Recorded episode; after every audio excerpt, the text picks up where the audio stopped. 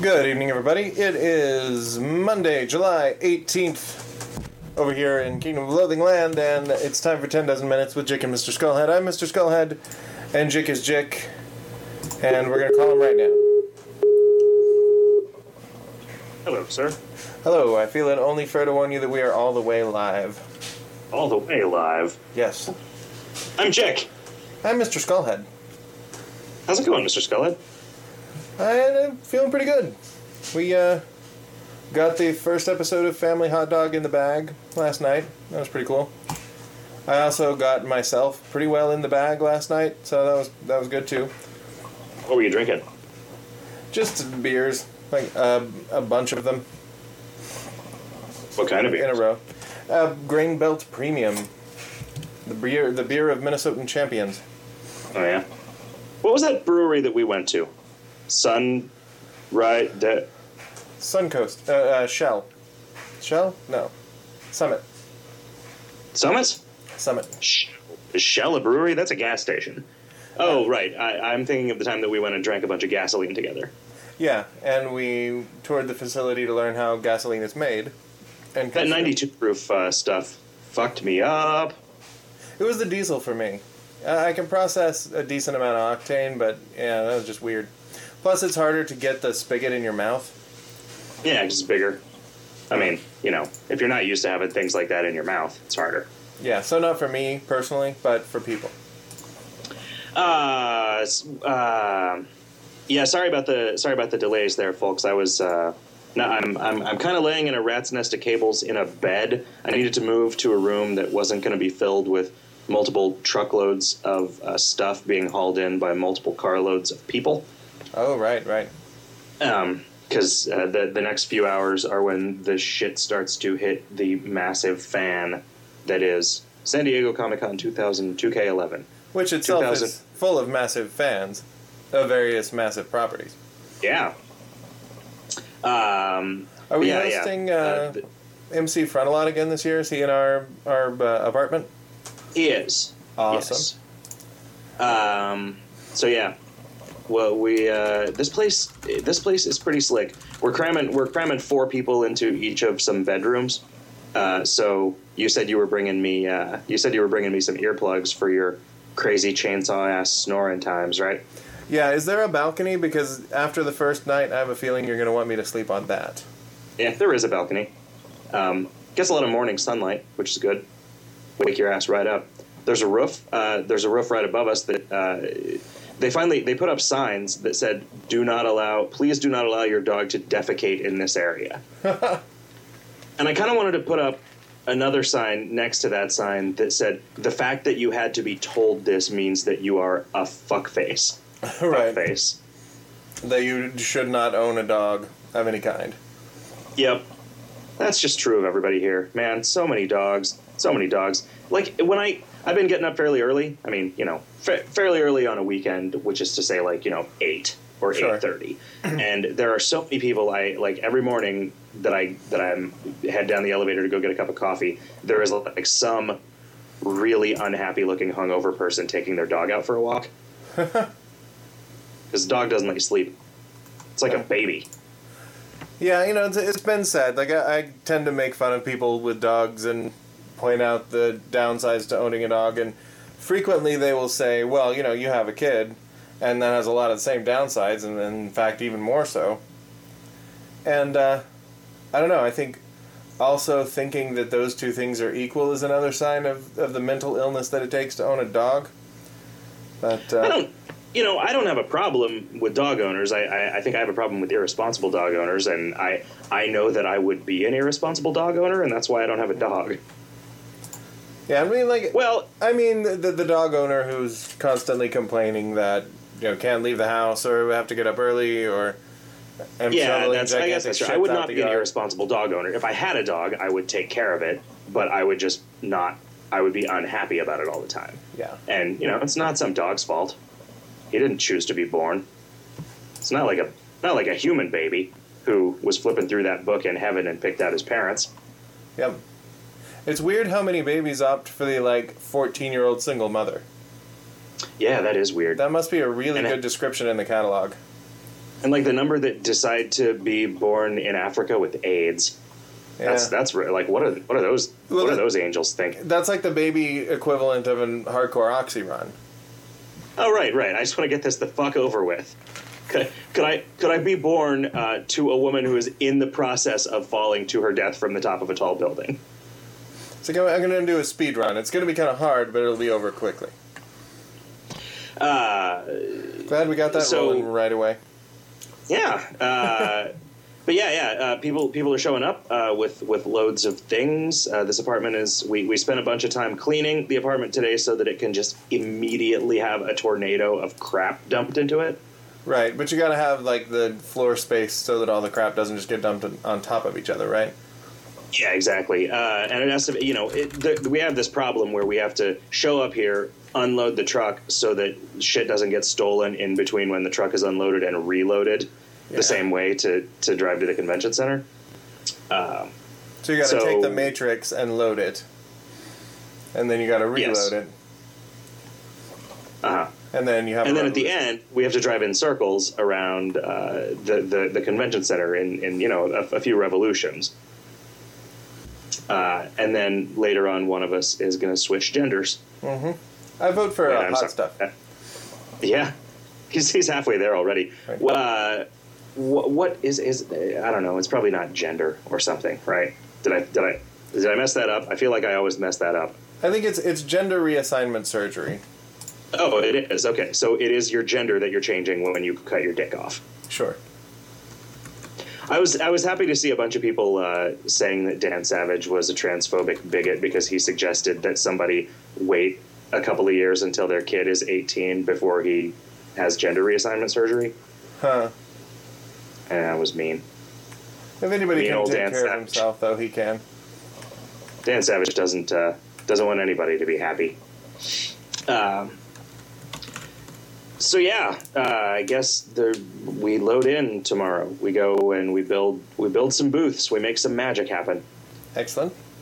I got a much uh, more straightforward and hopefully much more reliable version of the uh, monster tentacles in the animated Lego sign. The skeleton looked Yeah, we- promising. We keep calling that the Lego sign, but ideally people don't know it's made of Legos. Although everybody thinks it's cooler when they find out it's made with Legos. Yeah, they stop by and go, "Whoa, how are you doing that?" And, then you they go, look inside and they're like, "Whoa, mom, it's Legos! Whoa, mom!" Because uh, because Keanu Reeves is always there with his mom. Right. It would be kind This of is- interesting, I guess, if it were like a a machine that you had made out of like carefully ground down and and like die stamped and shit pieces of metal. Mhm. That would be like if Cory Doctorow came by and said, "Well, what's that made out of? Legos? Fuck that." I know that isn't steampunk. Then you can be all, "No, no, these are." We scanned in a bunch of Legos and we put the designs up for free on Shapeways, and then we down we 3D printed our own building blocks that uh, you know are uh, a Yeah, we protected crowdsourced. derivative. We crowdsourced Yeah. the 3D printing though. We were like, all right, hundreds of people all with a 3D printer. Let's gather together in on the subway with no pants on, and each of us brings one of these uh, Legos. Only they're not Legos. They're uh, they're Creative Commons licensed uh, maker bricks. Maker bricks, yes. Um, maker maker bricks sounds like a uh, a euphemism for poops. Dude, I'm gonna Did hit you that, ever know I'm gonna hit that girl so hard I'm gonna make- make her brick. Did you ever did you ever know anybody who referred to having to poop as having to make? Having to make? No. No. Ah, okay, good, good. I think I just made that up. We were the uh, world is the other day. growing up. We were uh, doing jobbies. Doing jobbies. Jobbies, yeah. Like you and, you and your siblings. uh huh. Huh. I was just pooping. Yeah, poop was considered too, um, Secular. yeah, t- too gauche. You know, the, the same way that we didn't say fart hmm and we didn't say butt. We wouldn't say poop. Did you say what did you say instead of butt?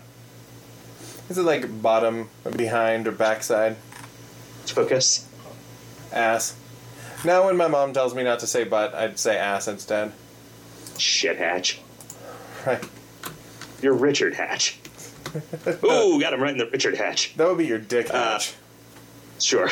your That cross would be hatch. your dick. Your cross patch. Uh, uh, uh, okay, so then uh, fart. Did you did you break wind? Did you pass gas? Toot. Oh, I uh, when I was a kid, it was let a stinker, Yeah. and then it became let a fart. I don't know why. Uh, I don't know why I didn't ever just just go. You know, it was like bust a nut turned into just nut as a verb, right? Right. It's like let a fart turned into just fart as a verb. Yeah, you're okay with farts. It took a long We a time for me to understand that, that that fart had permeated into culture. That farts permeate farther far enough into a pillow that. Ah, never mind. That So you can you, get get pink eye. yep. So you saw yourself a movie. What'd you see? Uh, I forgot. For horrible bosses. Was it any good? It was. It was good. Um, the reviews were all like, uh, "It's very uneven. It's funny in parts, but not, but but misses the mark in parts, but is sort of rescued by its all-star cast." Uh, one thing, Jesus Christ, uh, Bob Newhart is old as shit. He'd have He, to be. he had a cameo, and it looked like he was just really struggling to stay upright to deliver the lines.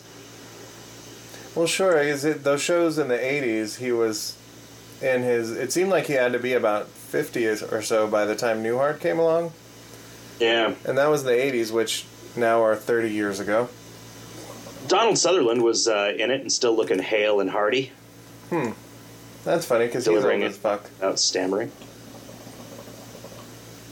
That's funny because what? That's weird because he's as old as fuck too. Yep. Yep. Huh. I think it's the beard. Yeah, it makes Long you look older until you're old. older. Yeah.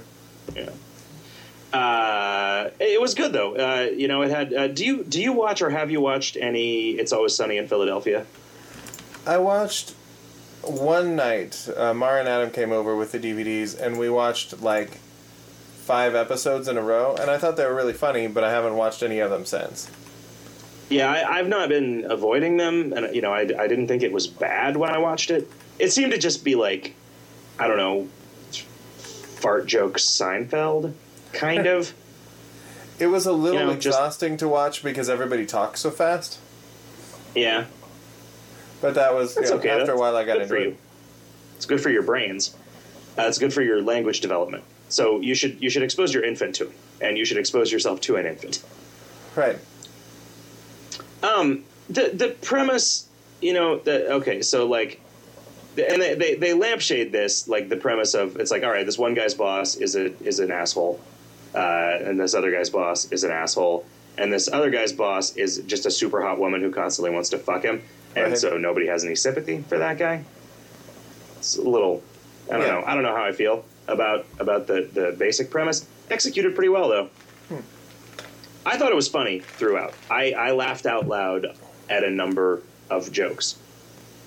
They tended to just be like throwaway lines with dudes reacting to each other, like the same things that I think are funny about like Aqua Teen Hunger Force. Like it's not it's not the thing that's going on that's like, oh ho, look at how random this adjective noun pair that we decided this show was about is gonna be. But the like straight man's reaction to something Oh yeah, yeah. that's funny. Um, it was pretty good. Jason Jason Bateman Jason Bateman brings a touch of class to just about anything. He does. He definitely does. Did you see the movie Extract? No, I still haven't seen uh, Idiocracy either. I'm a little behind on my Judge Dreads. Oh, was Extract Mike Judge? Yeah, it was. Yep. Huh. Idiocracy is another one of those movies that's got Office Space Super Troopers syndrome. I think. Where it has like a central relationship story that's kind of conventional and drags the whole thing down. Yeah, well, like as soon as it stops, as soon as it stops just being like funny slices of life in a particular situation and starts trying to tell a story, it, it loses a lot of gas, a lot of steam. A lot of steam, Yeah, although- steam gas. Other people tell me that I'm wrong, and Idiocracy is not actually like that, but uh, it's kind of sad. I, oh man, I also watched this was this was really surprising. Uh, well, okay. Here, here's something that wasn't surprising. Uh, Hot Stuff had some Netflix movies, and we finally got around to. You just they were on in the room that I was in, and Green Hornet uh, just put me right the fuck to sleep. And boy, did that not seem like it was any good. Huh. Uh, and I like Seth Rogen. Uh, but yeah, I don't know, man. Uh, but then he also had It Might Get Loud, which is a movie that I expected to just absolutely hate because it had fucking The Edge in it. um, it was weird. It was just like a, a kind of documentary about like they got uh, Jimmy Page and uh, Jack White and The Edge together to like talk about guitars and play guitars and tell stories about their like you know growing up as musicians. Huh.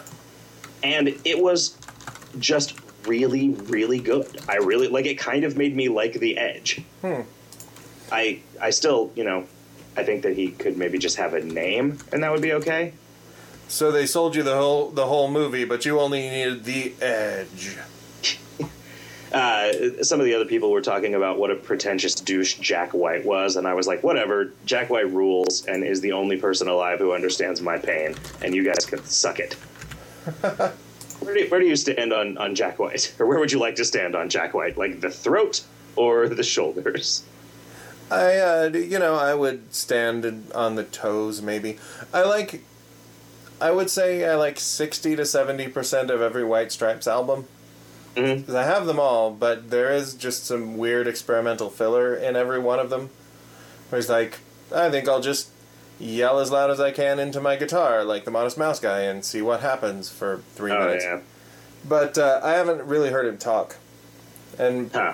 perhaps that's the way it should be. He is he is he is very pretentious, but it's like it's one of those things where like I a couple things. Like it's only pretentious if you don't mean it. And I think it's entirely possible that he means all the things that he says.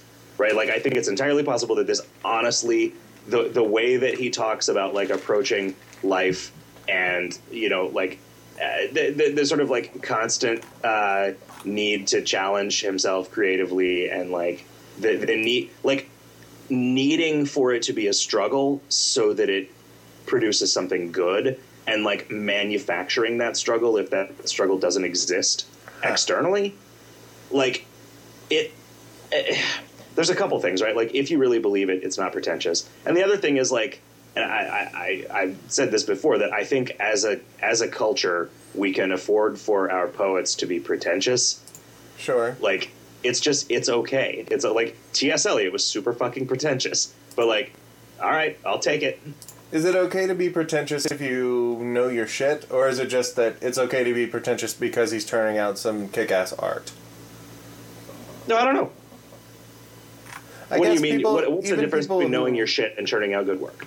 How do you how do you mean I don't know. Like when Roger Ebert posts a like deconstruction of a film, say, it tends to be pretentious, but he really does know his shit. Like he's seen an awful lot of movies and you know done an awful lot of research and work in the history of the field. So you know, it, as uh, if it starts getting off-putting, I'm reminded that he is a guy who's you know he's not talking out of his ass about this stuff. yeah i mean i guess like there is there is a fine line between an academic tone and a pretentious tone right i mean because you're in both cases you're you're putting some loft where there might not have been any loft before Which is a good way to get more rent out of your apartment than yeah absolutely in the or just a, a, a new place to, to hide corpses. oh yeah Just buy go down to Home Depot, buy some lumber, some lye. Uh, but yeah, that that movie was really surprisingly good. It made me it made me like. It, it- Jimmy Page talked about how he, that when he first saw Spinal Tap, he said that he did not laugh. He in fact wept because of how accurate it was. excellent Jimmy Page seemed like a cool guy. He he he answered questions the way that I would, you know, which is like, oh, where, where, you know, what what is the process of doing this work like for you? And he was like, I uh, I don't know exactly. like, it, you know, it just you think of something and then you just think about it some more, and then there then there it is. Like it's, yeah, he just he seemed like a down to earth fella. That's interesting because I would bet Robert Plant wouldn't be. Yeah, I, I have to imagine he wouldn't. I kind of find Led Zeppelin insufferable because of Yeah. Robert Plant. Like, whenever he's singing, I just picture like some douche making douchey faces. Yeah, I, the music is really good though, right? I mean, there's so much stuff that like I'll bet it would pass the the. who are the guys who sing "Renegades of Funk"? uh, uh fuck Rage, Against, the, Machine. I'll bet that uh, Led Zeppelin would pass for me the Rage Against the Machine slash Linkin Park test, where if you just stripped the vocals and lyrics out, I would enjoy it. You think? Yeah. Um, you know, the number of like really recognizable beats and guitar riffs that are Led Zeppelin, it's like it's like Steve Miller in that regard. Like you you keep if you listen to 50 Led Zeppelin songs, you're like, "Wow, I I know all of these songs." And that's fucking weird, Yeah. right? Um, even more so I think than the Beatles maybe. I think the Beatles didn't get as heavily like sampled and merchandised. Maybe Yeah, maybe maybe that's true. Maybe you just uh, maybe there are as many, you just don't hear them all over the place. because you don't go, oh yeah, that was the hook for that Puff Daddy song, the way you would with like Led Zeppelin, Kashmir, say. right. Although somebody should, Uh, somebody should make a like Jay Z should get on making like "Can't Buy Me No Love" or something. uh, anyway, I like I don't I, I I've reached this sort of indifference about Led Zeppelin. I hated them for a long time, but I didn't really hate them. I just I dated two girls in a row who listened to almost nothing but Led Zeppelin, and so I was just fed up. Like I just it had been on for so much of the time that I, had can't like, remember a such a high percentage of the time that I had been alive. I had spent listening to Led Zeppelin, you know, and that percentage just keeps getting smaller. And Sure. so it's like, eh, you know, whatever. I don't think I would ever buy a Led Zeppelin album, but like, I will, I will bob my head along. You know, I guess the other thing with the Beatles compared to a Led Zeppelin or a Steve Miller is that their shit all sounds so different that it's not like, oh right, they're ten like driving guitar riffs that I recognize Huh? Yeah, I can see that. because they, play in like every style, you know. Yeah, that that kind of they might be giants thing. Or they might be giants Yeah. are doing that Beatles kind of thing. Yeah, they might be giants or doing that Beatles thing. I think is probably the safer thing to say. Right. What have you been up to? Uh, you know, we uh, Saturday we went to a a homebrew extravaganza where a bunch of our homebrewing friends brought a bunch of their beer for everybody to taste. That was it was kind of brutal though because it was outside and 96 degrees and like 70 degrees or 70% humidity. It was you. Did you sustain a- a bruise? Yes, there was a brew ha ha. Anyway, how'd that go? That was brewmantic. Uh, After you're a, stretching there. after a couple of uh, after a couple of hours of just sweating buckets in the hot hot sun, I had to call it quits. That's some tasty beer though. Somebody made a uh, like a Chimay style triple triple Yeah. triple. Somebody made a ginger stout, which was pretty good. Ah. You liked that ginger tequila thing at the, the ginger everything at Max FunCon. Yeah, I guess that's true. I guess that's true. I, I uh, the the main thing that I really dislike is pickled ginger. So, but I, but I tend to think of that as meaning that ginger is terrible, but it's but it's not. Have you ever had the ginger lemonade that we used to make? I don't think so. It's good. I don't know that you've ever made me a lemonade. I can make you a lemon drink. I could say, "Why are you eyeing my lemon drink?" I don't know what that's from. It's from The Happening. The Huh. M Night Shyamalan movie where there is unrest in the forest, there is trouble with the trees. Right. That's one that I never saw. I like Marky Mark. Hmm. He's pretty terrible in that. That will cure Yeah, you of, of liking that actor. Post haste. Who's the lady in The Happening? Oh, Some nobody. some chick, it's some somebody I think. Shyamalan himself is in there for a while. Dante he from. Dante from Clerks shows up for a bit. Ooh. Oh, it's uh, Zooey Deschanel. Oh. Huh. This is the lady. That sucks. It also has John Leguizamo playing a normal dude, which is weird. Huh. like uh, like Tybalt Yep. or uh, The clown from Spawn. Toulouse-Lautrec. Yeah, he plays Toulouse-Lautrec. It's uh, kind of anachronistic. Yeah, it's weird. Oh, by the way, uh, it's, uh, hi, Plants here. Uh, we're gonna kill everybody. Also, we've brought Toulouse-Lautrec back from the dead for some reason. What a twist. Yeah, he's gonna paint uh, some forest scenes for us. Forest, forest, forest, forest. Oh, uh, also, we've resurrected Forrest Gump. Yeah, we did the. Uh, so I'll have the uh, family hot dog all cut together and ready and uploaded for. Uh, I don't really know what to do with it once that happens, so I'm hoping that you do and can. Yeah, it'll take it'll take a Take a while for the feed to become a thing. Yeah. um, because that's that's just a whole process that goes through some Byzantine back end machinations on Apple's part that no man may know the hour of their coming or going. But uh, but yeah, yeah. Uh, did somebody do music? I pulled a couple of guitar riffs from a song that I recorded a long time ago. And Okay. cut it into bumps that sound pretty good. I cut them into pumps and a bump, so Yeah, it's gonna be the one member of the hot dog family that doesn't have the uh, hot dog progression. But I guess we, you know, we can do without. Does the video game hot dog use the same accordion music, or is it on a different instrument? It. I made a, a chip tunes version of it. Oh, neat. You you've literally never listened to a single episode of Video Games Hot Dog? No, I don't play no video games.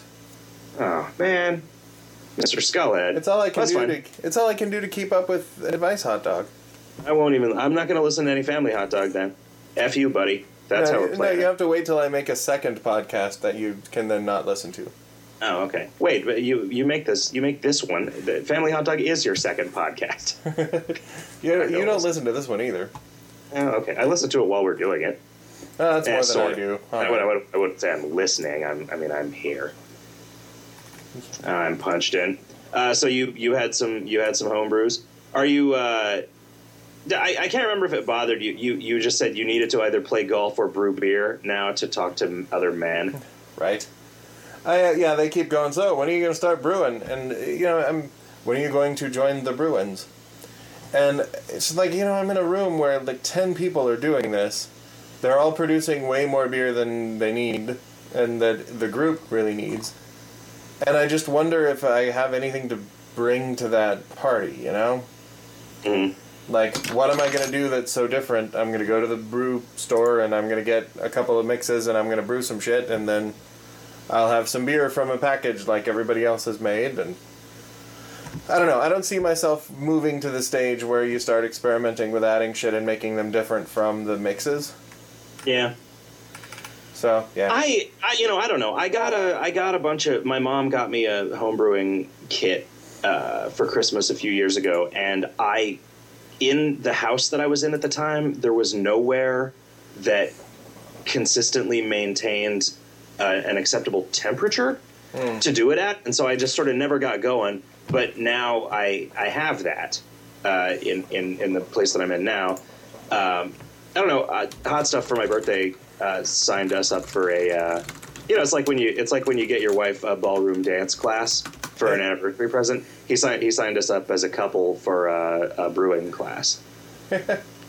uh, which I don't know what you know.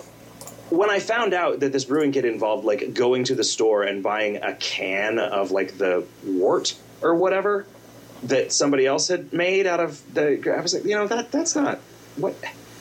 And I don't know where the distinction is because I'm like, oh, uh, if I'm not growing the barley myself in my backyard, that's not making beer. But it's like, I feel like opening a can of stuff, following the recipe on it, and pouring it in there, and then just waiting for it to turn into beer is not not the way that I would want to approach that problem. in the same way problem, that it's not the way I would want to approach that hobby, right? Like, Yeah, like it would be hard to say like I make orange juice as a hobby. I open the cans of concentrate and I mix them with water yeah. until I have orange juice. Yeah, And I, and then I put them under the stairs for four weeks until Right. they get Well- carbonated by their own natural juices. Uh, the, everybody that we know is doing the like. You the kit has uh, like a thermometer and a hose and a five gallon drum, and a little valve that will let air out and not let anything in.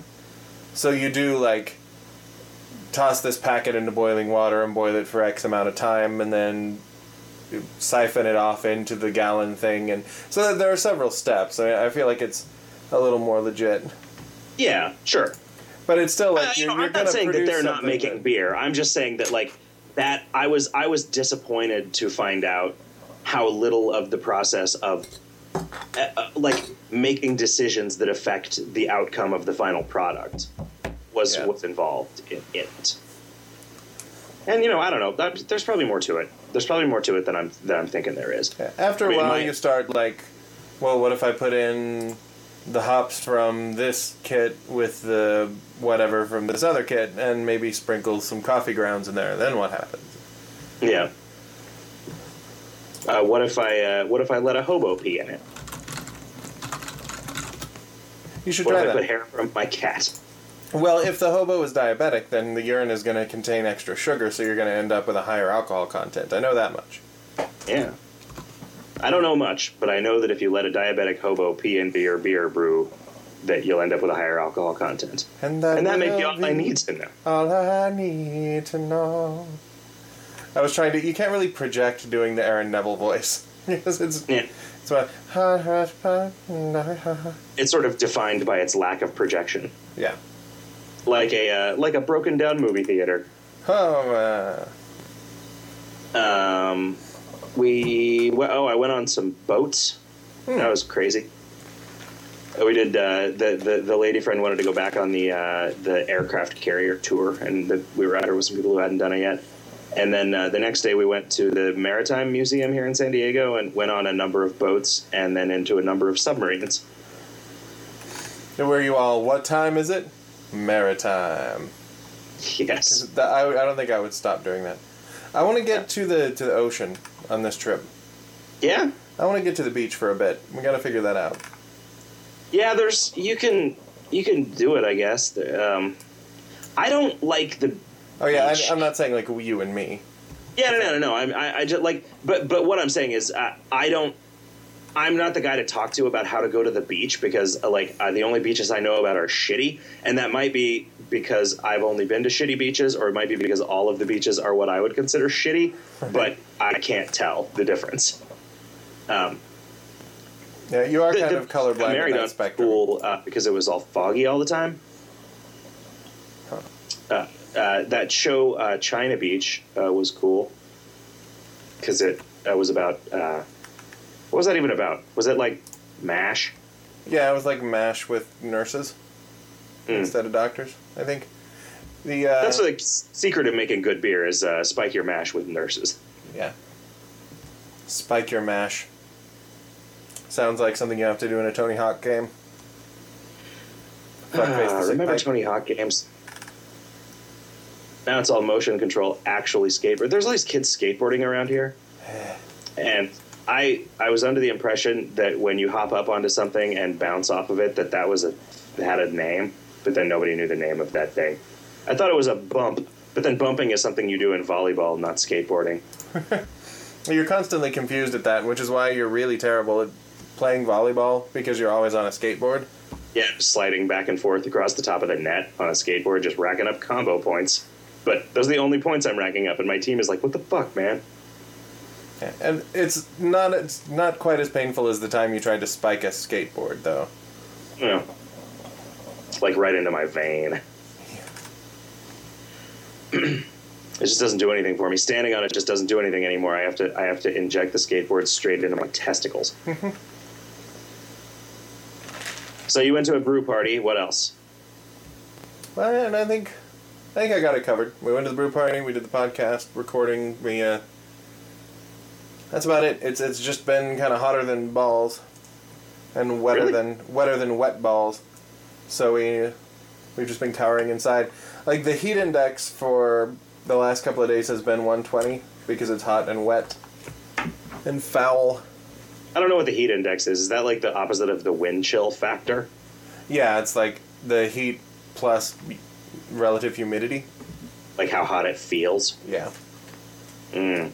They should Yeah, I have noticed uh, get, getting real sweaty in this climate. They should just have instead of a temperature even for summer in a humid climate, they should just have a like clip art of a ball sack and just have it various degrees of red and chafed. Yeah. That would be more informative, I feel. Yeah, I mean that is the that is the only relevant thing about the weather. Yeah, right? I, I don't give a shit what temperature it is. Just tell me how much talcum powder I need to use. yeah.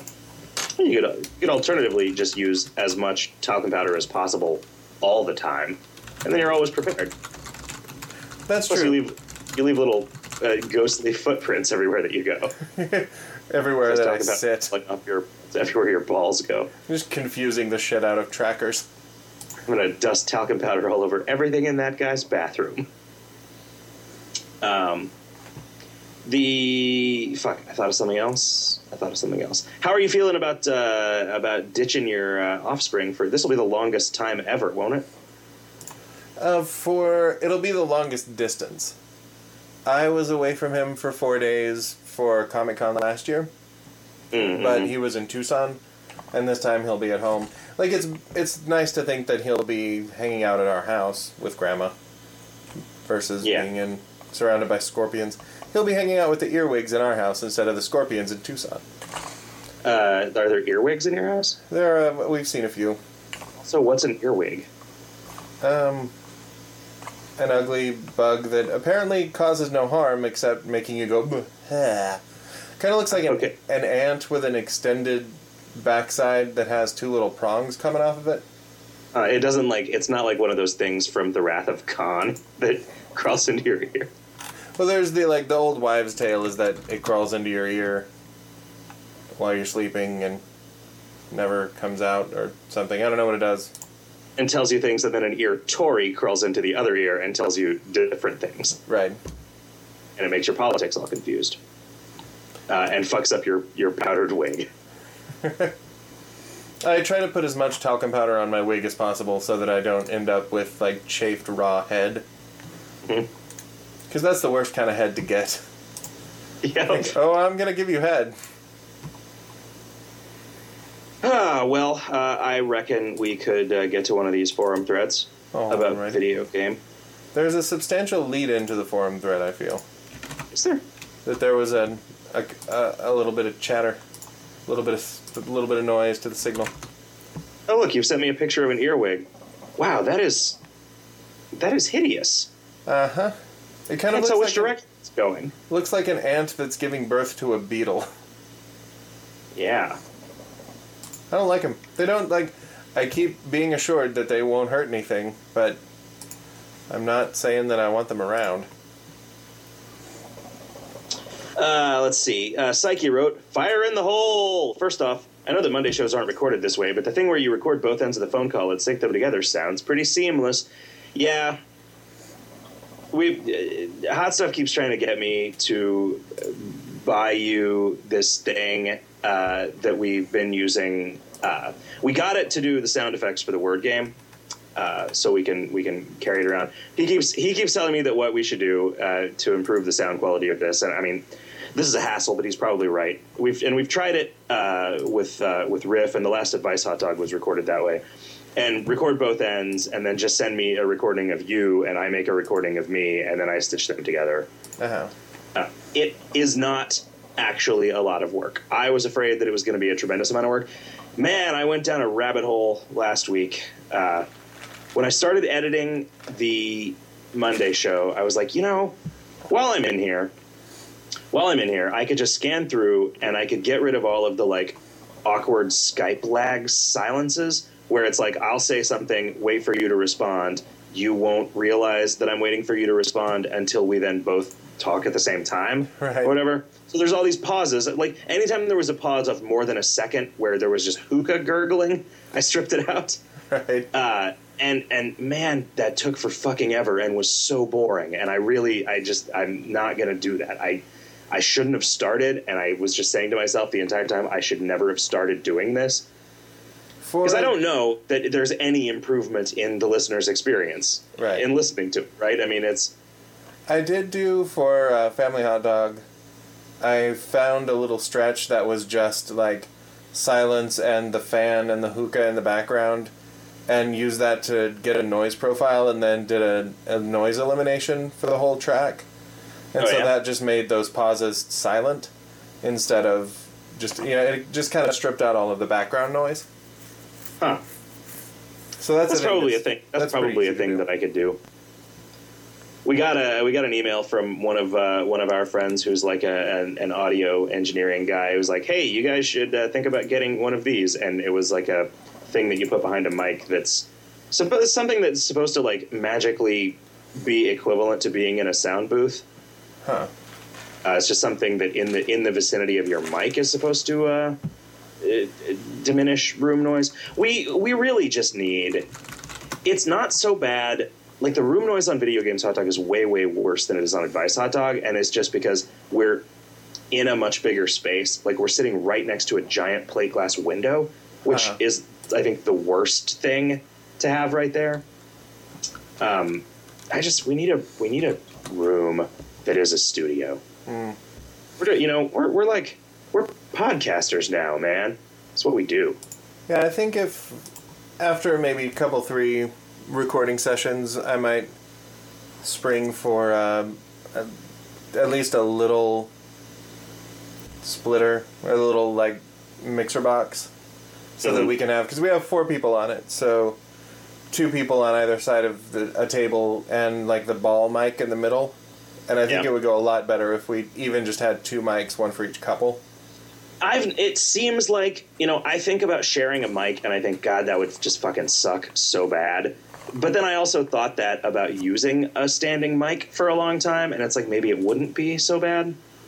It would it wouldn't be bad like for me to sit next to my wife and for us to just like you know lean in to talk because Yeah, I get. the sound- awkward for like Roy. yeah no it would be tender and loving for you and Roy But I mean, that's the thing. When we lean in like that, it's usually because we're we're it's it's prelude to a kiss, right you know. And and if, if all we had to do was make some dumb jokes, then we'd be constantly uh, awkward and off on the wrong foot.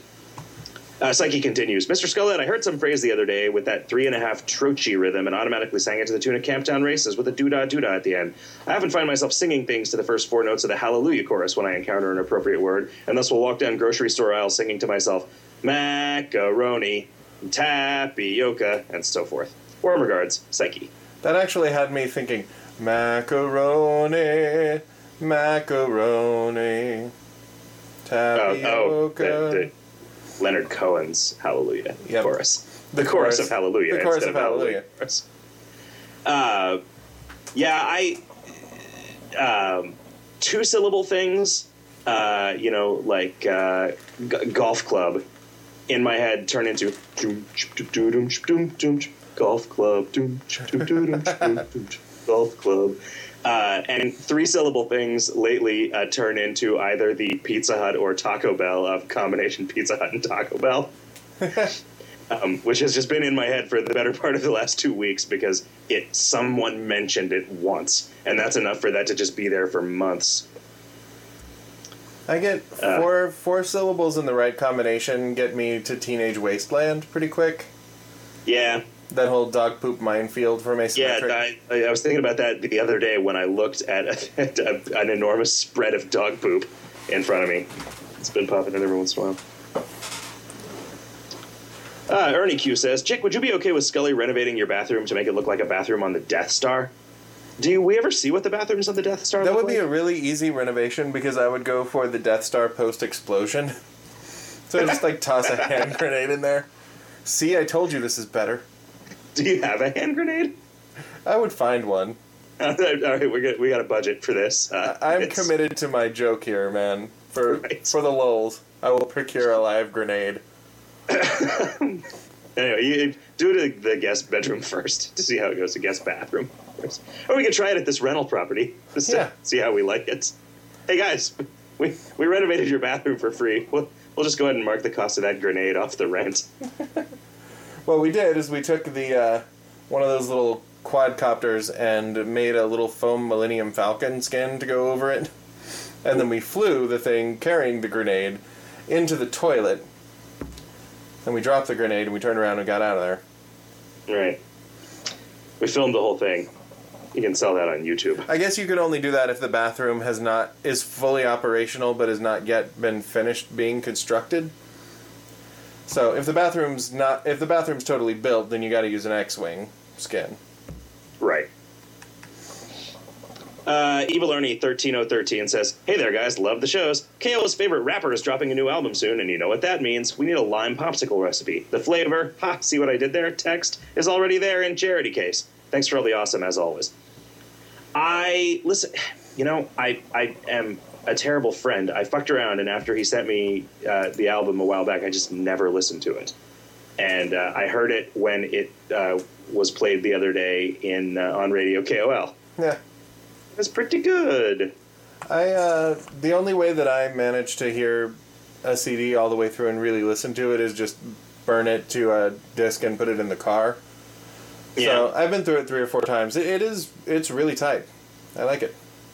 I did just as much as I like immediately listen. I immediately listened to uh, uh, the last one, Zero Day, and just loved it and listened to it over and over again for weeks after that. I just never found the time to listen to this one the first time. The first time through with Frontalot for me is always just getting a vague impression of what the hooks are. So if the hooks are, are hooky, then I'll eagerly go back and listen again. And then uh, you know the, the rapping is always clever, and the tracks are always really well put together. But to to get into it, there needs to be a, a hook Yeah. or two. and boy, it was Zero Day rife with hooks. It was indeed. It had more hooks than a uh, knitting circle. That, that was terrible. Had more more hooks than uh, Amish community Okay. because they don't use buttons; they use hooks and eyes.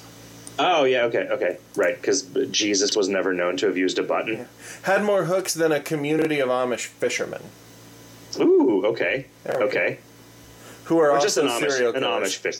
Yeah. It had more hooks than an astronaut. hey, uh, you know what we should do while we're here? Uh, we will we will have some sort of thing set up for us to for us to do um, um, greater than two person podcast, so that we can record the video games hot dog uh, exclusive Comic Con coverage episode. like, oh yeah, wandered around. I think there were some video games somewhere. We didn't want to wait in line though, so Saw some chick. journalism. Saw some chick dressed as some character from a video game. I don't know which video game it was, but she had nice boobs. End. Uh, but yeah, we we should uh, before you leave, uh, we should get uh, me and you and Frontalot uh, to re- to pre-record a Monday show Ooh, yeah. because we get so few opportunities to do that, and I enjoy them so much. So, what is the thing that you're using to make the thing that you were talking about to do the recording of each side of the call, and then is that the same thing as the thing that goes behind the microphone to make things quiet? No, it's not. It's uh, it, it, this. It's just a little digital audio recorder that's got some microphones on it. I don't know. uh, You know, it's it's fine. Like uh, Hot Stuff rigged up this thing where the uh, it's hooked into a, a phone. Like we we so we get on the phone with whoever is on the other end, and they're they're what we hear is what's coming out of this little recording device. It's just it's just a little handheld. You know, it's like the equivalent of a mini cassette recorder, but better quality, and it's goes to like a flash, uh, you know, a, a SD card or whatever. I mean, alternatively, you could just use like Audacity to record a wave separately from the broadcast. Like the the thing that I don't like about this plan for the Monday shows is that the broadcast makes it a gigantic pain in the ass Huh. Right? So, I, like, you would either have to, you would have to have, like, because my voice is audible in the room where you are. If you were to record that separately, it would have both of us. It would have the same problem, right? It would have low quality me and high quality you. Right. Um, so it, it's just, yeah, I don't know. I mean, we could start pre-recording the Monday shows, and they would sound way better, but we would probably run into the like not actually getting around to doing it. Yeah. This If was this was interesting to like we hit the end of a segment and stopped for a break. And then and I said, "So how long is the break?" Like, "Oh." as long as we want it to be. Yeah. And then when it was done, I was like, oh, I wonder what everybody thought of that. Like, well, I guess we will Yeah. find out later, right? It is weird. I mean, it's weird that like you you you get done with it and you're like, all right, no, that's that's out there for the people, and then you're like, wait, no, no, it's not. I have to do a bunch of shit before that's out there for the people. It's not like a bunch of shit. We we record the Thursday. I mean, it, we- we only do like an hour of it now because the the the beginning of it that would have just been random video game banter is now video games hot dog. Uh, but we just do that at a stretch. We don't take any breaks in the middle of it Yeah.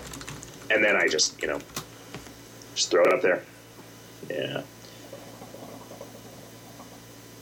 Uh, says the crazy wiki list of daily tasks is just crazy. Don't worry about it. What would be awesome is a nice flavorful log of what I did slash what happened to me, so we don't need an external tool to keep track of everything for us. And somebody will use that info to make a things left to do script, which you don't ever have to see.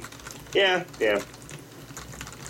I think I think probably a, a, a, just things that you have done thing would make people happy. Yeah. Um, somebody asking for in-run ascension logging, and I just really don't want to do that. That is very much a like. If you are the kind of person that really wants that level of detail, you are probably using external tools anyway. Sure. So just use one of the external tools that that logs the stuff. I mean, you know, we have we sort of have that data already being stored, but making it human readable would require making it accessible at large. And I, you know, I don't know. It the database issue seems like less of an issue now because of our magic new servers. But like the more shit that we do, you know, I, I had said to CD Moyer the other day, I'm like, man, it is it is just great the extent to which these new database servers will let us write shitty, sloppy, inefficient code and totally get away with it. And like the more of that we do, the the less uh, the less of an advantage the new database servers actually are. Game seems to continue seems to have continued to be pretty peppy, as I understand it. Long rollovers, like five minutes. That's pretty cool. That's not so long. Uh, yeah, yeah, yeah. People talking. Uh, what? Uh, Talking so here's a minor annoyance, says Azulian, that maybe I'm just not aware of an existing solution for. For the past ascension, since I don't really use my Alice's Army cards in Run, I've been selling the packs I get each day in my mall store. Because I'm a jerk and set the lowest prices I guarantee a sell at, I can guarantee a sale at, I find that the next day when I place a new pack in the mall using right clicky goodness, it sets the price at the default price. Is there a way for us to set a default per item price so every time I put a pack of Alice's Army trading cards into my mall store, it would default to 25,000 meat instead of 9999999? Would that be way too much work? Because I kind of think it would, thinking about it now. Or maybe even add another alert message asking for what price you want to set the item at after you right click goodness it into your mall store. It's just really annoying having to put it in your store, then go to the store, then manage prices for all items, then find the pack, then set the price. Um, yeah, I can see why. I can see why that's annoying, right? Because if there's something that you sell every day and you don't sell out of them, then just right clicking it just puts more of them in your mall store. But if you do sell out of them, then it doesn't know how much they've gone in there for. I could see. Yeah, I don't know. You know, I, when you start messing with the default behaviors of things, you run the risk of somebody doing something that they don't want to do. Hmm. Right? So, like, imagine the guy who, oh, fuck, I just put a Mr. Accessory in the mall for 20,000 meat instead of 20 million meat. You don't want that guy when you drop a you don't want the next time he drops a Mr. Accessory in the mall for it to go in at the price that he dropped it in or changed it to last time, right? So it's a question of it knowing like, well, did you mean to do that? and you know, you could it could be a thing like where, you know, fucking PayPal every once in a while they decide uh, that the charge to the data center which happens at the beginning of every month for approximately the same amount for the last five or six fucking years was fraud. And then my credit card must have been stolen. um, and it's like, you know, I can explain that to a person, but explaining it to a computer may be slightly more difficult, right? Sure. so yeah, I don't know. I, you know, I, I don't know what the solution to that is because it certainly makes sense to a person that it's like, well, I've been putting one of these in the mall for twenty five thousand meat every day for the last month. Why won't it do that? I'm not sure there is a one size fits all solution, and there kind of needs to be a one size fits all solution Yeah. if that's good. Yeah, maybe somebody else think of something. Yeah, keep thinking about Uh, that, guys. That's a that's a a thing. And Growley says, from what he understands, my problem was that there was no way to display all the counters in a nice manner. I saw this as a character having a sums page in his journal. The journal entries would be a perfect entry point to select which events to keep track of. Uh, yeah, yeah, the, the, people are discussing that. Yeah, I don't know how I feel about that. I maybe, maybe I'll calm down and start messing with it. Orbrissa says, "Is the Philosopher's Scone a reference to Anathem?" I don't think so because I don't think any of us have read Anathem. I've you- bought it and dutifully carried it with me on every trip I've gone on since I've owned it, and have yet to yet to crack it. Hmm. Um, I I was like, you know what? I always bring a bunch of books, and I always think like, ah, this is way too optimistic. I'm not even gonna I'm not even gonna make it through one of these. But I bought I brought three books on this trip, and I read two of them. Huh. So I am going to I am going to someday read Anathem. Uh, but no, as far as I know, Riff has not read Anathem. I get wait, now he might have. I was under the impression that that was an original joke, and I and I, I hope it was an original joke. I thought that it was. The way that he framed it, it seemed like he had come up with that on his own. Yeah. So when I search for the Philosopher's Scone, so, I mean, a bunch of people have made this joke before, but yeah, you know, so Riff was. I mean, it's not like the highest hanging fruit of jokes, right? It's, I although it was one of those things when It's I read it, I was like, yeah. ah, God, that's obvious. Why why hasn't that always been a thing in KOL? You know. uh, So that's it's, it's it is not it is not the highest hanging thing, but it was like something that none of us thought of until recently, Yeah. right? Doesn't seem like the kind of thing that we really had to stretch for at all, but it took years, years. Uh, that would be a good uh, basis, man. When somebody asked me the other day about uh, if we'd ever spent any time thinking about new classes for KOL, I I've been trying to like just just as a, as a, in my you know some of my idle moments as a kind of a thought exercise. Like, what if I did want to add new classes to KOL? Um, and it's it's hard, and I don't know why. Right? Like, if Yeah. I think, all right, well, I'm going to divide the world into six categories. Uh, so clearly, uh, the six categories are pasta, sauces, disco, mariachi music, uh, uh, Arctic animals, and turtles. right. Right? And it's like, yeah, what what else could possibly go at the end of that list, which is just totally comprehensive? Although, like, I can see that what you did was take fighter, mage, and rogue, and split each of them into two, and then assign personalities to them. So I could see like what else goes in that. What's the other category that's not fighter, mage, or rogue? Yeah, well, that's. I mean, it's not. Uh, yeah, okay. Even trying to think of another fighter class, right? Like, I don't think I don't think that I would go if I if I was thinking about not you know adding new classes to KOL. I wouldn't go like adding a new stat and a new and a, you know trying to go like oh well we need like a cleric, right? Because like we don't need a cleric. Yeah. But like, so I thought, um, a like a like a dessert themed mage, but I don't have a good name for it. Hmm.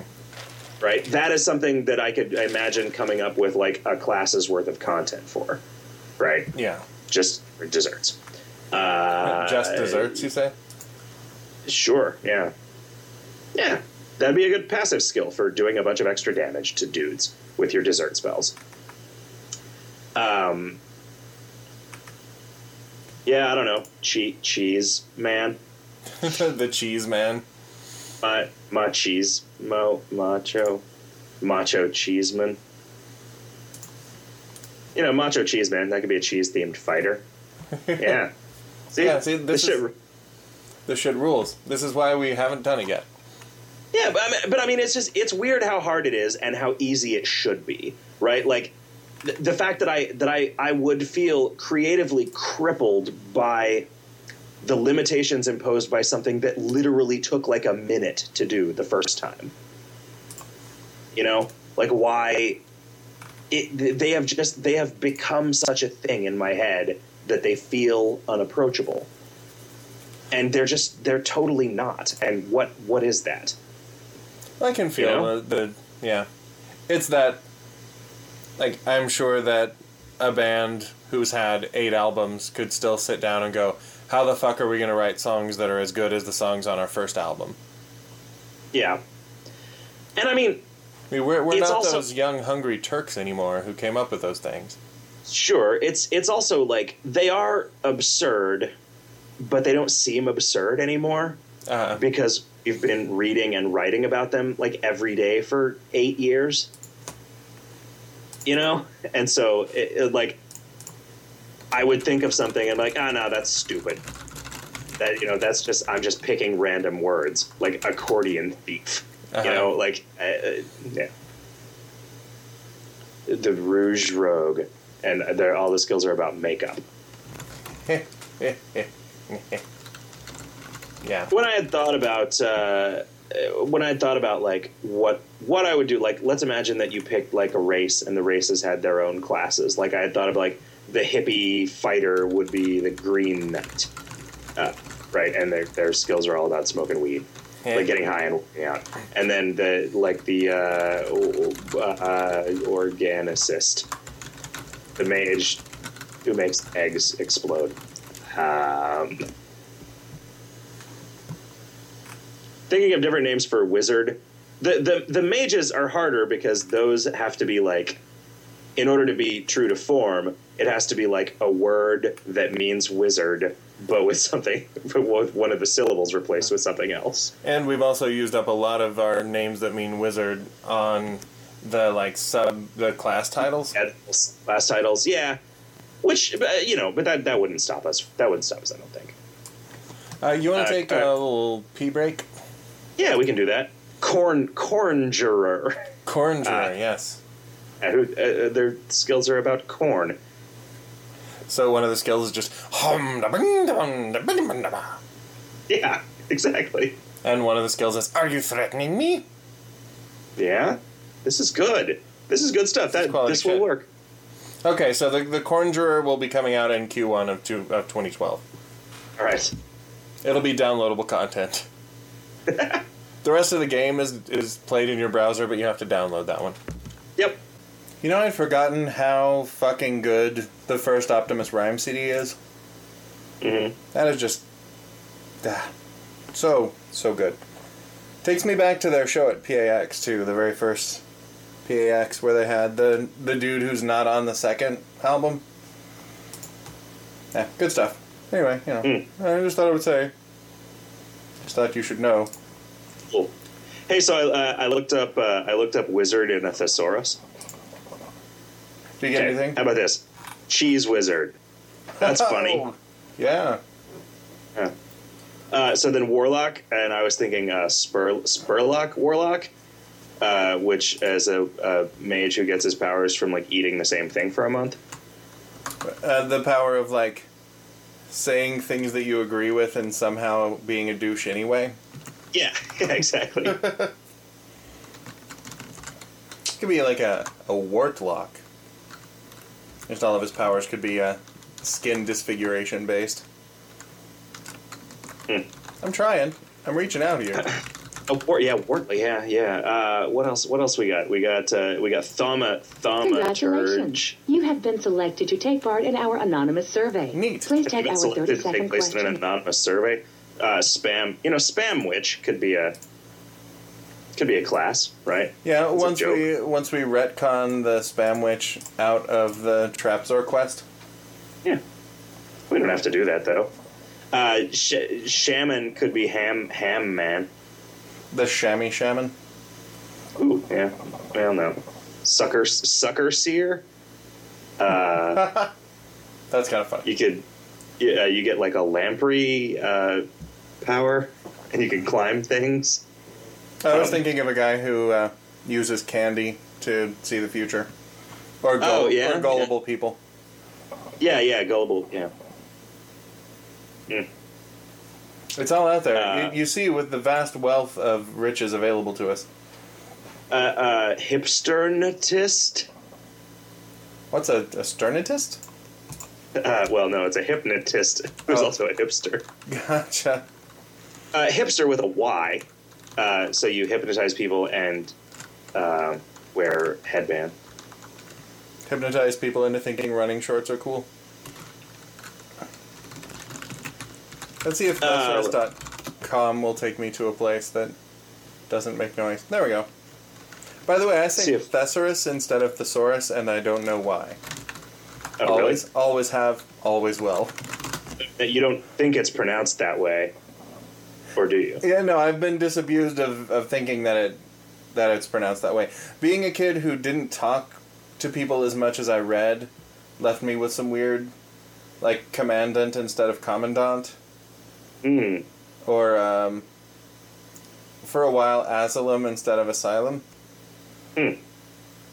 Most of those and decorative instead of decorative. I feel like that's just the way like a Brit would pronounce it. It's, you know, it's decorative. Uh, Time says, is there any chance we could have a skill slash aftercore quest slash Mr. Store item or something that allows housing to persist over Ascension? Uh, anyway, keep up the amazing work. I love the fact that you turned that last potential disaster into a fun area and a really fun familiar. Uh, I don't know about that housing persisting over Ascension. Like, that's one of the few ways that stuff actually gets consumed. And I don't want to take away one of our last avenues. Like, I get that you like them, and I think that, i you, you know, it's one of those things where you wouldn't like them as much if they were cheapened via permanence. What if the stuff that takes a lot of collecting to get upon ascension spit back some of the components into Hagnk's?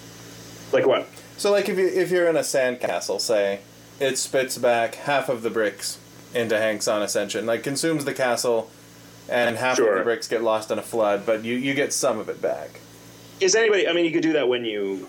Well, okay, you could do that when you destroyed the house too. I was going to say, but um, does anybody use a sandcastle? Like that's one of those things that if I were making it now, I would probably give it some kind of buff the first time you rested in it. Yeah.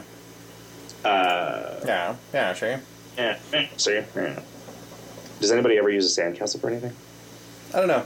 I, I tend to build one every ascension because my ascensions tend to take months, Right. and it's a thing to And do. you. Uh, do you, you collect all the sand yourself? Well, I usually collect about half the sand, and then I go, shit, how many handfuls of sand do I need for this bullshit? And then I go to the mall. Okay. uh, let's see. Failing that, says Lokiator, an option to pack up all the Crimbo decorations and put them away would be nice. Yeah, that's one that I that I do. Yeah, I don't know. I don't know how I feel about it. I mean, I don't feel bad about other stuff that went away from previous Crimbo stuff, you know. But I get I get why you. I don't want it to be a thing that stops people from ascending, you know. Yeah. It's a. It's a it's a corner that we ride ourselves into where we're like it'll be totally cool for this stuff to exist that goes away that you're supposed to use and then it vanishes and then we're like oh but that stuff's cool and it would make me sad if i had to get rid of all that and so these people are sad and you can't really argue that with them yeah. but at the same time we don't want to make it like every crimbo we bring back a way to get at everything we've ever done Yeah. No. Ah, you know, question for the ages. Isolate says, I have a multi and aftercore after a bad moon run. They've recovered their ancestral memories and have some bad moon special adventure buffs active, i.e., Vitus Virus, number one problem. But because they haven't ascended since the revamp, also have a moon unit. Will using that moon unit to switch their moon signs cause them to lose the bad moon buffs? I don't know. I don't remember if you were supposed to get a moon unit if you were in Bad Moon. That doesn't seem like a thing.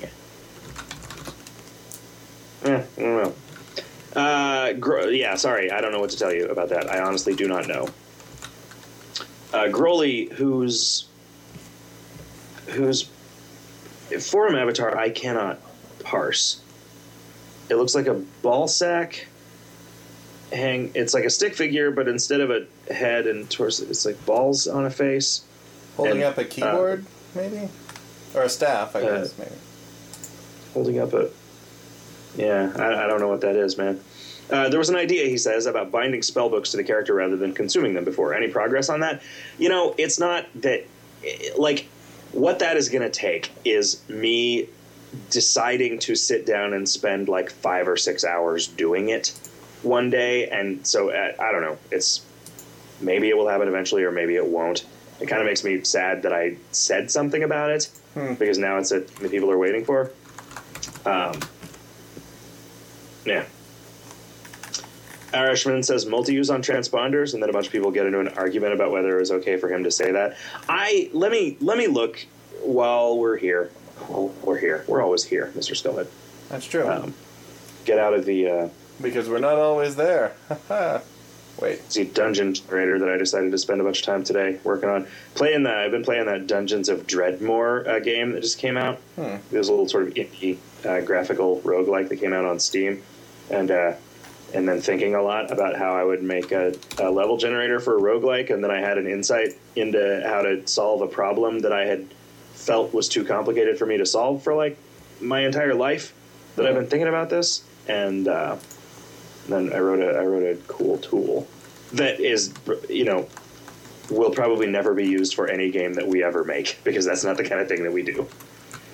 Uh, anyway, what was I saying? I was going to go into the code here. Uh, what is what is a tra- let's see transponder? I'm going to see if there's any reason I can't just make this multi-usable right now. Uh, all right, so let me look at the use code for item 5170. Oh, I can't look at the use code for that. Uh, I also can't type Vim commands into chat. Uh, I do that all the time. CDMoyer and I pretty frequently will type like colon WQ into chat. What? And then somebody will say, "What the fuck kind of weird ass smiley is that?" And we'll be like, "It's the it's a smiley that uh, is a guy trying to exit out of a editor."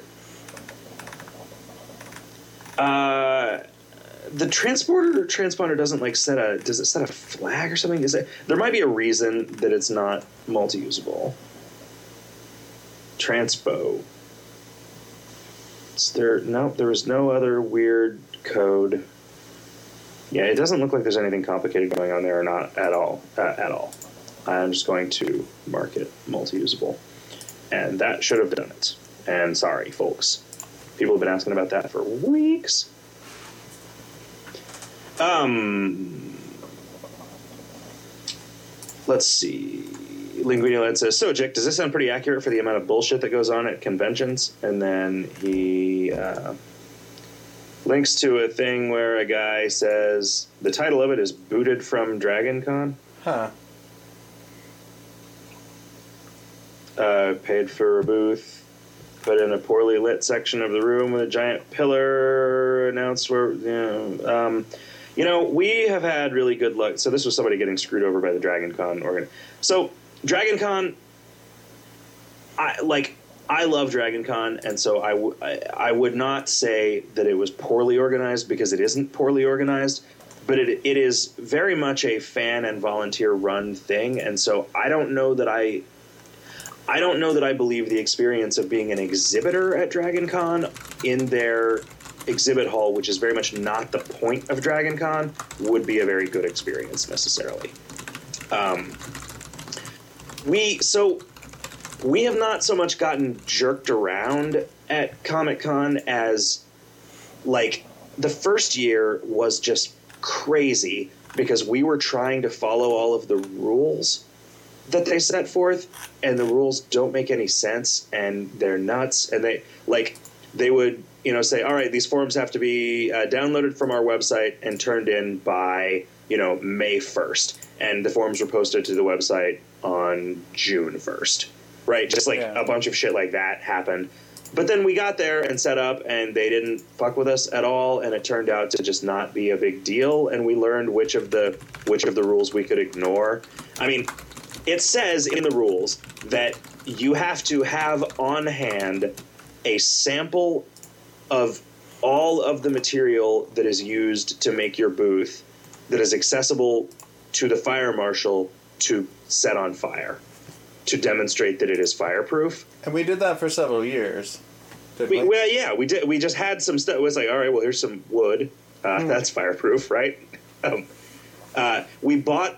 So we bought a can of fire retardant coating for shit, and then kept some material around that was sprayed with that stuff.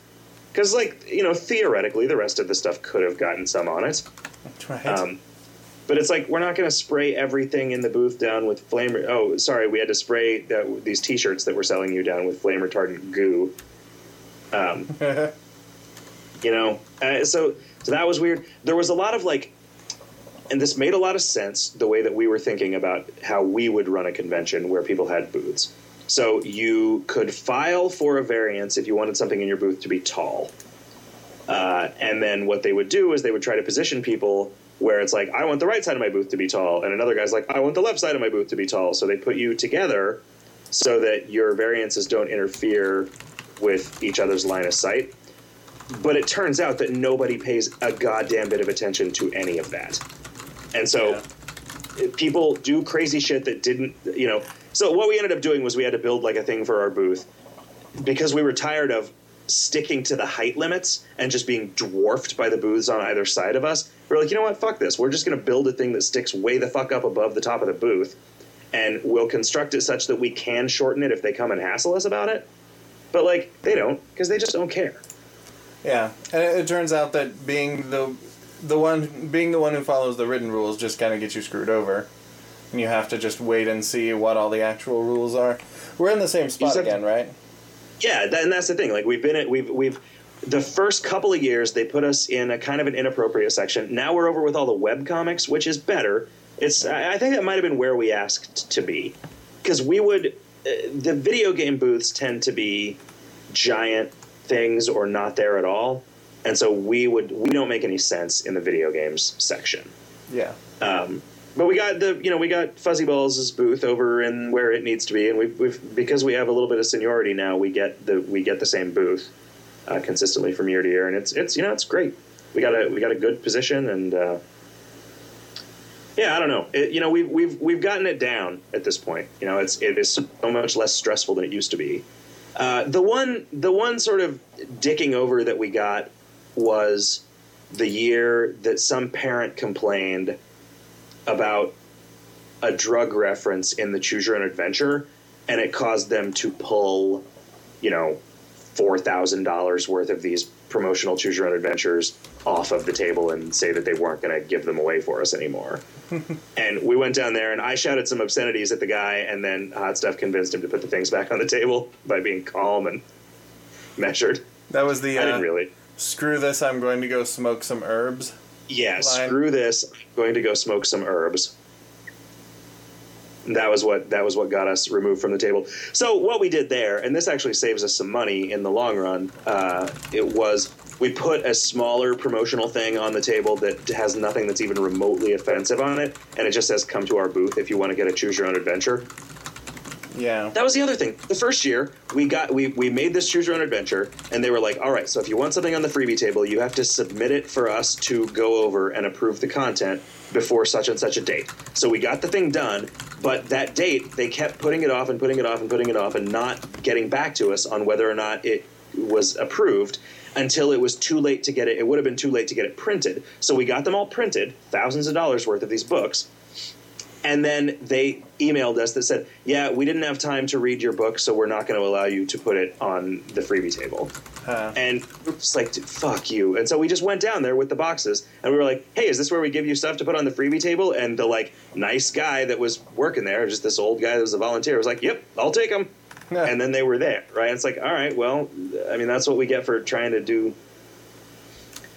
Yeah, in general, the individual people that you work with at Comic Con are are great, right? And they're helpful. But every once in a while, you get one guy that's like petty tyrant syndrome, and situations like that just bring out the absolute worst in me. I I cannot stand a guy who gets a little bit of power and then just completely fills himself up with it. You can't resist the urge to try and use logic on them. I can't. I can't. And then and then I get the cops called on me, and it's a big mess. Good time. I I, I won that confrontation, so I, I don't have any, I don't have any regrets about that particular one. yeah. Where the guy was, no, sorry, outdoors is closed. Uh, no, I'm pretty sure you can't do that. Um, fucking bouncers, goddamn bouncers at bars, man. Ugh. They're all, hey, you can't bring that dog in here. You're like, that's not a dog, that's your mom. And then they punch you. Bastards. Yep. Bastards one and bastards all. You should quit can't trying to take your it's- fucking dog everywhere. And you should clean up after it. Yeah, yeah. Man, uh, did I? I told you. uh, We, I don't remember if we talked about this on the radio or not, but uh, there was this cafe that I went to that was down the street from the place that we stayed in San Francisco this last time, that had this sign that was just this total like passive aggressive against the city bullshit about how like, yeah, uh, because some people complained, we are forbidden by health codes to allow dogs in the cafe, so you can't bring your dogs in here anymore. Uh, However, state law requires us to allow guide dogs in, but does not require us to check to validate that a dog is actually a guide dog. So if you tell us it's an assistant, assistant, you know, like whatever, then we we have to let the dog in here. And I just it made me just despise the people at that cafe. Like, you know, y- y- you like I am not as much of a Democrat as you are in terms of things like health codes, right? Right. Like this is this is a thing that like I feel is potentially too restrictive, and you think, well, this is a great thing that you know that libertarians fail to see the value in, or whatever. And it's like, you seriously are being assholes about a rule that stops animals that run all over the place eating and stepping in their own shit from being in a place where you sell food. Like really that's that's enough of an impingement on your freedoms that you have to be a prick about it? See, but you get the like fallacy of comparing dogs to children thing with that argument because some there was an article I think maybe Metafilter a long while back about how there was a people were sick of seeing dogs in the grocery store like the little little like purse rat dogs all the way up to you know like you go into your local organic free trade whatever with your pit bull who's a misunderstood creature blah blah blah. And people were going that's kind of gross. Dogs are kind of dirty and you don't want them in the store. And the responses were all yeah well you can bring your fucking toddler in there and they can take their hand out of their butt and touch the apples and shit so why can't i bring my dog in there? It's like but their kids are people in a way that dogs aren't. And i think it, it takes a special breed of delusion to to put them on the same level Well, I mean, you run into like, okay, so then should it be against the against the rules to go into a grocery store if you have a cold? Because you might sneeze on stuff and make somebody sick? And I and I guess, you know, if you if your goal is to if your goal is to prevent people from getting sick, then the end result of that thinking is that well, what we should do is we should just eh, take all the people with weak constitutions and weak immune systems and prevent them from breeding, right right? So That's a Uh, you know. because the slope is nice and slippery. But I, I Yeah, think you could you could say like there is a non-zero chance that any given person in a grocery store has some poop on their hands, right? It is guaranteed that every single dog that's walking around on the ground that goes into a grocery store has shit on its paws and probably tongue. Right, and left unattended would probably jump over the counter and just start eating shit out of the salad bar. Right? Right, in a way that a baby wouldn't be able to. Right. I guess. I mean, a baby probably would. I mean, like, I guess if you left a kid alone in a restaurant long enough, he would find his way up into the up into the tray of pudding in the salad bar and just You go know, to I guess if you're gonna say, would you rather have the like shittily behaved child or well behaved dog, then you go, well, yeah, maybe the well behaved dog. But what I would rather have is no dogs in a place where there's food, and everybody keep an eye on your fucking kids. Yep. Eh, I don't know, man. I mean, I get not wanting the man to tell you what to do, but like, eh, I don't know. There was some talking out of both sides of their mouth there. How did you feel Right. about the uh, that bar that we went to in LA when you came out to visit me? The smoking ban had just gone through in California, and that particular bar had all the coasters had the edges turned up to be ashtrays, and that was just their kind of like sign to those in the know that they didn't care if you smoked in there. Yeah, I mean there was some of that. Uh, I feel like everywhere that there there has been a smoking ban, uh, you know, there were there were a lot of bars that resisted it, and I mean, I you know we've clearly lost that fight. I mean, I I don't know that you know that's a that's a good question. Like because because I don't care about dogs and I think you should be allowed to smoke in bars. Maybe I maybe I fail to see contradictions in my own viewpoints about things. I mean, I think that's fine, right? If, if they want to if they want to let people smoke, I think you should be able to let people smoke in your fucking bar if you're a bar owner and you want to, right? Yeah, Like I the same way that I think with if that. you want a no dogs at all policy in your bar, like I like I feel like maybe if you have a if you want to have a no Jews policy in your bar, it's your right to do so. But at that point, it's also everybody else's right to just kick your ass for being an asshole. right.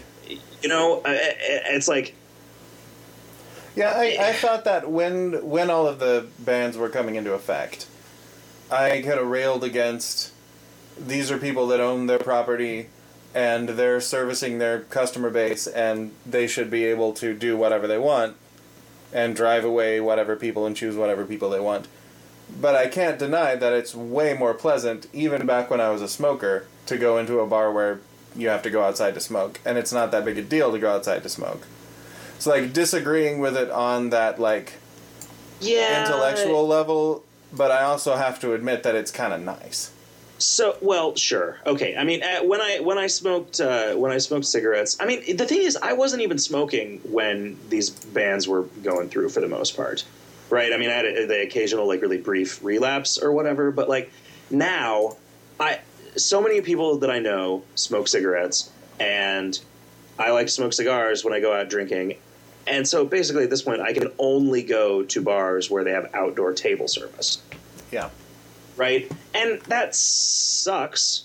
I mean, th- there's one like I am kind of sick of pranksters, but there isn't any place else like that around that is as good as it, right? So it, it, it is it is limiting. uh, Like, sure, I guess, I guess, I don't know that I. I probably would rather be in a bar where there was no smoke than in a bar where there was smoke. But I don't know because I basically, since the smoking ban, never am inside at bars. Do you suppose that eventually they would have gotten the same result if they had just let the market handle it? That people would have gradually, the non smokers in a bar would have outnumbered the smokers to the point where the bartender would have felt more comfortable just having a no smoking policy bar to bar? I don't know. I don't know. You know, I don't know if it would have changed. I don't know if it would have changed any owners' minds. I'm sure there were some owners that would. eh, It's hard to take that hit, though, right? Like you know, you know that if you if you forbid smoking, that certain people who drink at your bar are going to stop going there. Sure. Right? Because smoking cigarettes is a thing that you do at a bar if you smoke cigarettes, right? And it just it always has been and always will be.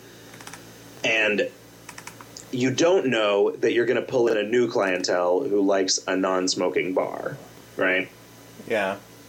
I mean, what I liked was when it, this and this sucked. I, I I disliked the city of Mesa because they passed a smoking ban years in advance of the statewide smoking ban. Um, it was especially bullshit when it varied from city to city because Yeah. it would just be like two bars and the one on the north side of the street you can't smoke and the one on the south side of the street you still can so everybody just left the north bar and started drinking at the south bar you know and it's like that, that sucks right i mean And it what- would kind of suck if it was, you know, letting the market decide that you wouldn't know until you got there, or you'd have to screen all of your bars in advance. Because you wouldn't know what you're walking into. I mean, I wonder how many people, like, I wonder how many bar visits are trying out a new bar versus going to the bar that you've been to a thousand times. You know, Yeah. I mean, I, I definitely see your point, but I'm curious. I'm curious how much of a factor that actually is. You know, because well, like if I go to a place where I don't live, I will try out a bunch of new bars. You know, and it's like I, I don't know. You know, it being smoky is kind of like oh, they have a douchey jukebox. Yeah. Right? It's like eh, whatever. Yeah, uh, yeah, I don't know, man. Dogs, smoking. How did we get on this? I don't think the dogs should be allowed to smoke in bars. Oh, Unless they're guide dogs for blind people who just quit smoking. yeah. Oh, was this about following rules? Yeah, this was about following the rules at Comic Con. Uh, let's see. Keta says, Are Baron von Ratsworth's stats still affected by your number of ascensions in Bad Moon? You've mentioned that Bad Moon is supposed to provide a level playing field, so I wonder if this aspect was overlooked or not. Yeah, it totally was overlooked. Um, I think he caps out pretty quick, though, so, I mean, it's a level playing field for anybody with some fairly small number of ascensions, which, you know, I don't know if it's critical that, you know, like, one guy's first Bad Moon run Baron von Ratsworth is a few points easier to beat. I don't think is going to make the difference because like ten ascensions worth of player knowledge is going to make a, a, a bigger speed difference. And uh, yeah, yeah, it's level enough. Uh, Blister guy says, "Is I Want to Destroy You by the Soft Boys one of Scully's favorite songs? It seems like he starts shows with it quite frequently." There was one night that I put it on to start the show, and it just seemed to click as a perfect getting me in the mood to do a show. Which is not Uh-huh. because of the sentiment of the song, but just the way it sounds.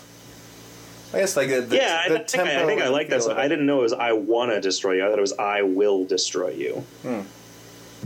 No, it's just I, I, I wanna. You know, I may not get around to it. Who are the soft boys? They were like a 70s ish band that the lead singer went solo as Robyn Hitchcock and became kind of like a sensitive singer songwriter dude.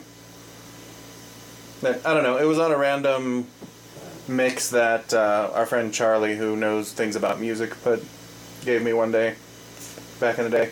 But yeah, it just kind of randomly came up in my mix and like, you know, this would be great to start the show with. So I just kind of I start the show with it every time now, and hopefully nobody's getting sick of it. Mm. If well, are, I mean, there aren't that many people to listen live, so can't be too many people getting sick of it. Yep. Uh, Gamelli says, "Are there any panels, events, or previews you guys are especially looking forward to at Comic Con this year, or folks you'd really like to see stop by the KOL booth? Is this going to be the year that Felicia Day stops by and plants a big smooch on someone's kisser? uh, I don't know. Uh, I've never actually met Felicia Day.